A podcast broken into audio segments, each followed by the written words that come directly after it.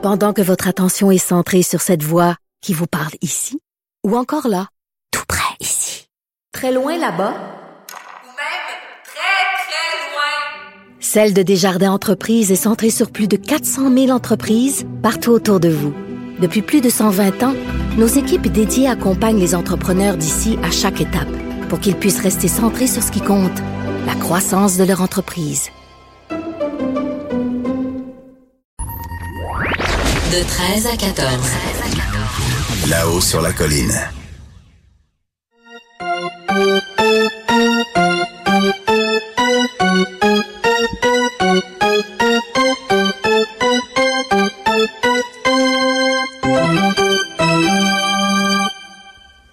Ils ont revêtu leur veston bleu poudre comme à la belle époque de la soirée du hockey et ils nous proposent leur analyse sportive de la période de questions et aujourd'hui en direct de la galerie de la presse, c'est-à-dire le studio de Cube à Montréal à chaque mercredi. Donc c'est ce qu'on leur demande, une analyse sportive de la période de questions et de qui je parle? Je parle de François Parenteau, chroniqueur et humoriste, analyse de, de l'actualité politique. Bonjour François. Bonjour Antoine. Et Lise Ravary, chroniqueuse au Journal de Montréal, Journal de Québec. Bonjour Lise. Bonjour les sportifs. Quel genre de match? Bonjour les sportifs. Donnons notre 110 euh, Parlez-moi du match en général. Qu'est-ce que vous avez pensé de la période de questions de ce matin, François? Ben, aujourd'hui, euh, j'ai trouvé que ça a été un match qui a été lent à démarrer. Il y avait plusieurs dégagements. On était dans la procédure, puis des votes qui s'en viennent, va le même. Donc, euh, c'était c'est comme la trappe. Un peu, c'était plate. Euh, je trouve que le gouvernement a scoré tôt avec euh, le projet de loi sur les chiens dangereux. Mais après Ouais. ça, ça a été tranquille pendant un bout. Mais c'est devenu assez intense en troisième période. Puis là, il y a eu plusieurs écha- échauffourées. Oui, il y a eu quelque chose, quand même, un coup d'éclat pendant la période d'échauffement. Et, et c'est Lise qui veut nous en parler. C'est une déclaration de Ruba Gazal. Eh oui, Ruba Gazal, qui est euh, député euh, de Québec solidaire euh, d'origine euh, palestinienne, euh, euh, voulait souligner aujourd'hui, et c'est très bien de le faire, la Nakba. La Nakba, c'est le- le- l'expression que les Palestiniens euh, utilisent pour Catastrophe. catastrophe, ça veut dire catastrophe, voilà, pour euh, raconter euh, ce qui s'est passé euh, à la création de l'État d'Israël. Et euh, aucun problème avec ça, mais c'était, je suis pas habituée de voir dans une enceinte parlementaire, tout d'abord, euh, quelqu'un avec le, le poing dans les airs, revendicateur. On a vu ça ailleurs, mais je, je me rappelle pas d'avoir nécessairement vu ça à l'Assemblée nationale. Aussi, euh, un slogan lancé en arabe qui a pas eu de traduction. Je pense, j'ai trouvé que c'était un peu, euh, comment dirais-je, j'ai trouvé que ça aurait pu être meilleur si ça avait été moins militant. Ça a dépassé la ligne rouge, là, comme des... Ouais, ouais, je trouve qu'elle a dépassé la ligne rouge, les terroristes sionistes, en fait, tout était là, là. C'était vraiment la totale. Mais bon, c'est, c'est, c'est, c'est comme ça. Hein? C'est ça. Moi, j'ai pogné juste la fin, là, fait que je, je me prononcerai Ouais, pas trop, mais je me Ah, le, le jeu a été il complété. y a peut-être une part de Elle a dit, là. en arabe, elle a dit, la Nakba, catastrophe en, ar- en- en arabe, a façonné l'histoire intime de ma famille comme celle de millions d'autres. L'Holocauste, le génocide arménien et d'autres catastrophes humaines commémorées dans cette enceinte ont traversé l'histoire. À ces occasions, on a l'habitude de dire plus jamais, ben, la Nakba, le, ce luxe n'est pas permis. Avec la Nakba, ce luxe n'est pas permis, mais l'obstination de ce peuple à exister est un pied de nez à l'apartheid. C'est des mots forts, hein? La Oui. parole du grand poète palestinien Mahmoud Darwich nous le rappelle. Nous souffrons d'un mal incurable qui s'appelle l'espoir, espoir de libération et d'indépendance. Vive la Palestine libre et indépendante. Donc, coup d'éclat, euh, juste euh, dans la période d'échauffement, si on, si on peut Ah dire. oui, ça met la table, comme on dit. Il y, a des, il y a des étoiles dans ce match-là quand même. Oui, oui. il y a François qui euh, donne une étoile à Marguerite et non pas Marie-Claire Blais. Oui, merci d'avoir corrigé mes notes faites à C'était à force d'avoir des noms à trois lettres, là, j'ai fini par y en inventer une Sportif, troisième. non, c'est un sportif littéraire. Non, euh, ça a commencé avec une bonne question de Monique Sauvé qui, qui, qui parlait d'une promesse brisée de la CAQ sur les maisons des aînés en disant que ah on a appris que les maisons des aînés ça serait des îlots dans les Alors finalement c'est de la décoration. Euh, bon le mot était bien trouvé, c'était une bonne mise en échec dans le coin mais mais Marguerite Blais en est, a été sonnée au début, elle a un peu bafouillé, puis finalement elle est ressortie en possession de la rondelle de tout ça, en ayant une réponse claire, en disant que euh, ça, ce serait des pavillons qui ressembleraient aux maisons que les gens habitent, qui donneraient un peu plus de confort aux gens de 75 ans et moins qui sont plus autonomes. Et euh, euh, elle a dit comme ça, elle a repris des mots de son opposante, qui était Monique Sauvé, pour lui dire, je suis ravi de faire rêver mon opposante, puis elle finit en Ah total oui. contrôle. Alors, On peut écouter d'ailleurs un, un extrait de l'échange entre Monique Sauvé euh, et euh, donc Marguerite Blais. Elle parle des CHSLD. Où sont donc passées les maisons des aînés? Mais le chat est sorti du sac hier. Les maisons des aînés seront désormais des îlots dans les CHSLD. Elle l'a dit hier en point de presse. Donc, on n'est plus dans la construction de maisons des aînés, on est dans la décoration des, des CHSLD. Bref, une opération cosmétique qui vise à nous faire oublier qu'ils ne réaliseront pas 30 maisons des aînés. Pourtant, c'est ça qui a été promis aux aînés du Québec. Est-ce que les aînés auront le droit à ça d'ici la fin? Donc, c'était quand même une question euh, solide. Puis, euh, Marguerite Blais euh, a répondu. Donc, euh, comme, comme tu l'as bien dit, François, ça a réussi à, à, à- à, comment dire, à déjouer l'attaque. Voilà.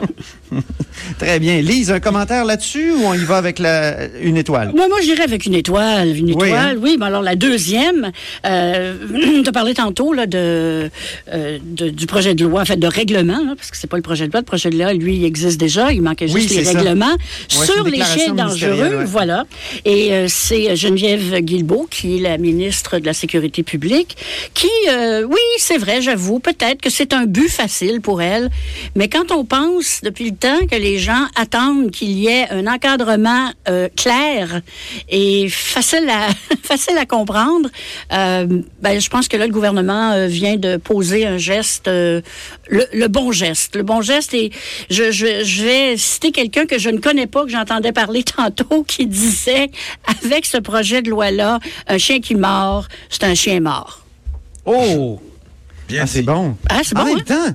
En même temps, Lise, c'est comme un sujet tellement explosif et on a vu les libéraux euh, quand ils étaient au pouvoir euh, euh, constamment tergiverser sur cette question-là. Ah, ben oui. Là, on sent que en invitant la sœur de la victime, euh, une Mhm. des, des victimes, Madame Vadnet, d'un d'un chien dangereux, en, en déposant ce règlement-là, on voulait vraiment marquer le coup et prendre position dans, Ouais. cette, dans, dans ce débat. hein. Et une fois encore, euh, quelque chose que la CAQ fait bien, à mon avis, depuis son élection, c'est d'agir rapidement avec diligence. Il y, a, il y a- il y a des dossiers qui traînaient depuis longtemps. Il me semble que tout à coup, on commence à les passer un après les autres.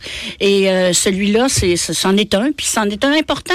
Parce que c'est, c'est vraiment là, de l'émotion pure. Euh, tout le monde aime les chiens, ou à peu près. Moi, j'en ai un. euh, euh, je- mais, mais quand même, je veux dire, un chien, c'est un chien, un être humain, c'est un être humain. Puis il y en a des fois qui l'oublient. Et François Parenteau à ce sujet. Oui, Geneviève Guilbeault l'a d'ailleurs bien rappelé. J'ai trouvé qu'elle a, elle, elle a fait preuve, euh, elle a souligné, souligné l'aspect historique de la mesure sans trop tomber dans la partisanerie pompeuse. Là, Euh, je trouvais que c'était bien joué euh, de ce côté-là. Et puis, on peut voir aussi qu'en filigrane de ce débat-là, on retrouve presque les mêmes divisions que sur le projet de loi 21 sur la laïcité. On a vu euh, QS et le Parti libéral un peu mou dans leur approbation du projet, puis souligner des ci et des ça, alors que le PQ était tout à fait d'accord. Et bon, depuis le temps qu'on trouvait absurde qu'il n'y ait pas une réglementation euh, nationale sur le sujet, ben maintenant, il y en a une. Bien. Euh, deuxième étoile, euh, François?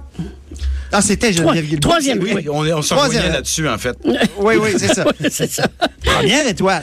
Mais ma première étoile, moi, va à Émilise Lessard-Terrien de Québec solidaire à Rouen-Noranda-Témiscamingue, là, qui a apporté euh, la question d'enfants qui se trouvent être empoisonnés par euh, de l'arsenic qui est rejeté dans l'atmosphère, euh, je pense que c'est par une mine là-bas, là, euh, et qui a été assez euh, incisive là-dessus, qui a, euh, qui a interpellé le ministre euh, de la Santé, euh, euh, Lionel Carman, en fait, Oui. euh, qui a essayé de se faire calmant là-dessus, mais euh, Émilie Le Sartérien là, a, a vraiment scarré. Et on peut même se demander là, pourquoi on n'entend pas plus parler de ce dossier-là qui est assez euh, explosif, il me semble. C'est ça. Elle disait la semaine passée, on apprenait que les enfants du quartier de Rouen-Noranda étaient quatre fois plus exposés à l'arsenic que les autres enfants de la région. C'est Ouais, le pudding à l'arsenic. Mais presque. n'oublions Ben pas oui, que exactement. On dans a la pas une région, chanson là-dessus, d'ailleurs? dans la région de Montréal, il y a des problèmes comme ça aussi à Montréal-Est Ah oui? avec euh, la, une entreprise Canadian Copper. Mon père, dans les années 40 et 50, se battait contre eux à cause de leurs vrai? émanations. Oui, oui, oui, oui. oui. Il a pas réussi à les faire fermer, mais là, il a déménagé, puis là, il était encore à côté d'une entreprise polluante et elle, il a réussi à la faire fermer. Alors, ceux qui me disent que je n'ai pas la fibre écologiste, alors là, là, je proteste. Émilie, Ah oui, ben on va on va en discuter d'ailleurs avec Louis-Gilles Franqueur dans le dans le dernier bloc de cette euh, question de la, la pollution à l'arsenic euh, en Abitibi. Ça va être bien intéressant. On va écouter d'ailleurs Émilise euh, Lessard-Terrien euh, en chambre tout à l'heure. Monsieur le Président, on a appris que la fonderie a contacté le ministère de l'Économie. Le ministère serait par la suite intervenu auprès de l'Environnement et de la Santé. Suite à ces jeux de coulisses, la publication de l'étude a été retardée de trois mois. Questionné sur ces informations inquiétantes, le ministère de l'Économie a refusé de répondre aux questions des journalistes. Qu'est-ce qui se passe, Monsieur le Président? Est-ce que le ministre de l'Économie peut se lever et nous expliquer son intervention alors que c'est un dossier, un dossier de santé publique, alors que c'est la santé de nos enfants qui est en jeu? Oui, c'était Oui. bien envoyé. Hein? Et quand Elle mérite une étoile. Et oui, et quand quelqu'un plus tard lui a dit, ben on respecte les normes qu'on a établies, puis elle a dit, ben c'est sûr que si vous placez la barre de limbo euh, bas, c'est pas très difficile. Facile. Ou haut. Oui, c'est ça. La barre de limbo est plus est facile trop à passer quand c'est haut. C'est ça, Exactement. ça, ça. OK. Bien dit. Ça fait longtemps que j'ai pas dansé ça, mais le limbo, je bon, pense. moi j'étais bien bon, mais j'ai plus les genoux pour ça. François, François, il était champion quand il était Ouais, jeune. Champion de limbo. de limbo chez nous. Hey boy! How low can you get?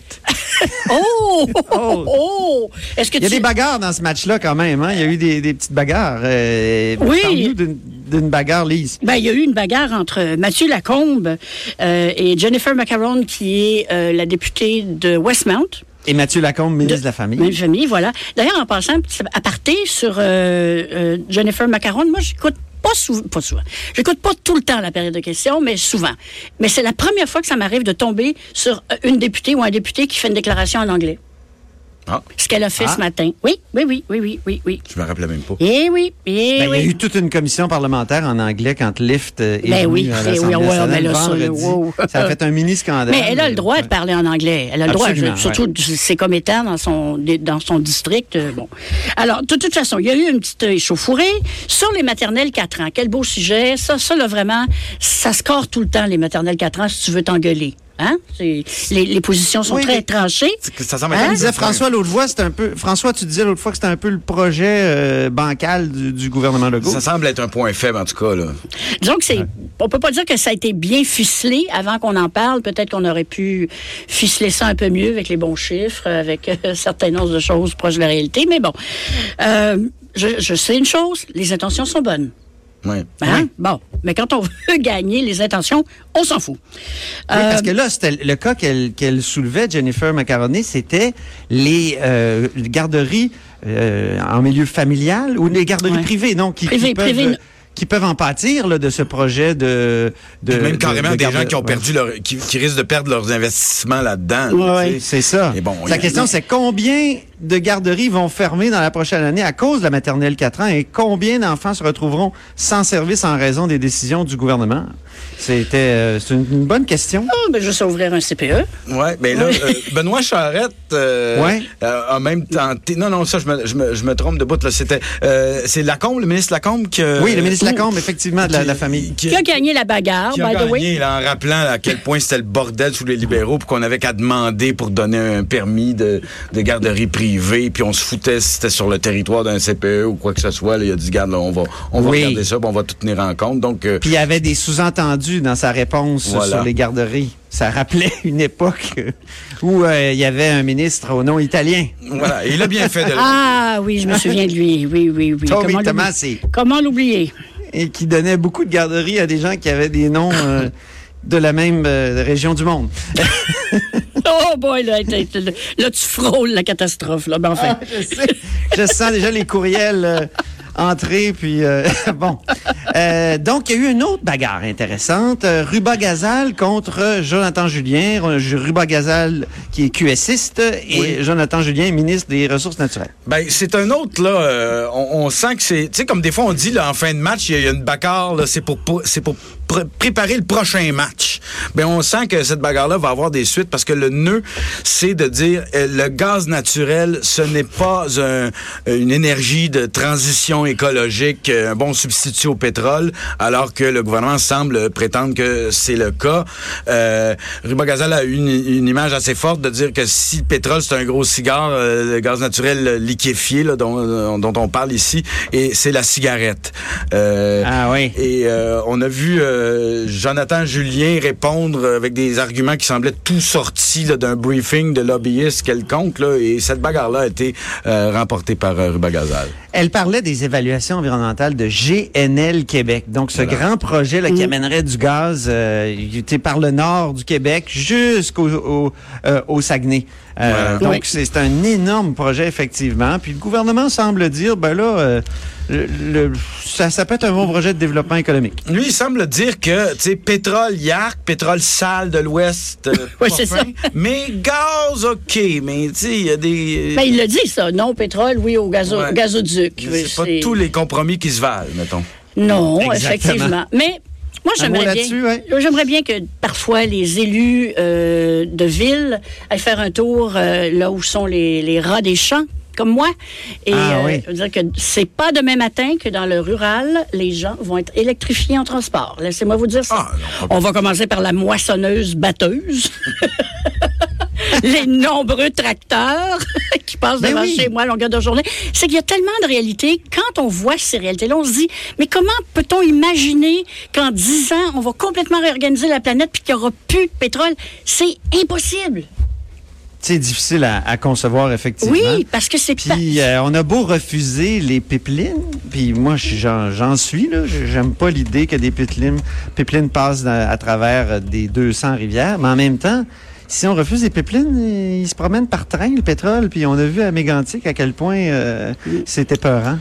Le, mi- le ministre Jonathan Julien, lui, il a parlé de transition énergétique d'ailleurs. Il a dit pour nous, je le cite au texte, c'est un outil de développement économique, le GNL Québec, et la transition énergétique doit effectivement passer par le gaz naturel.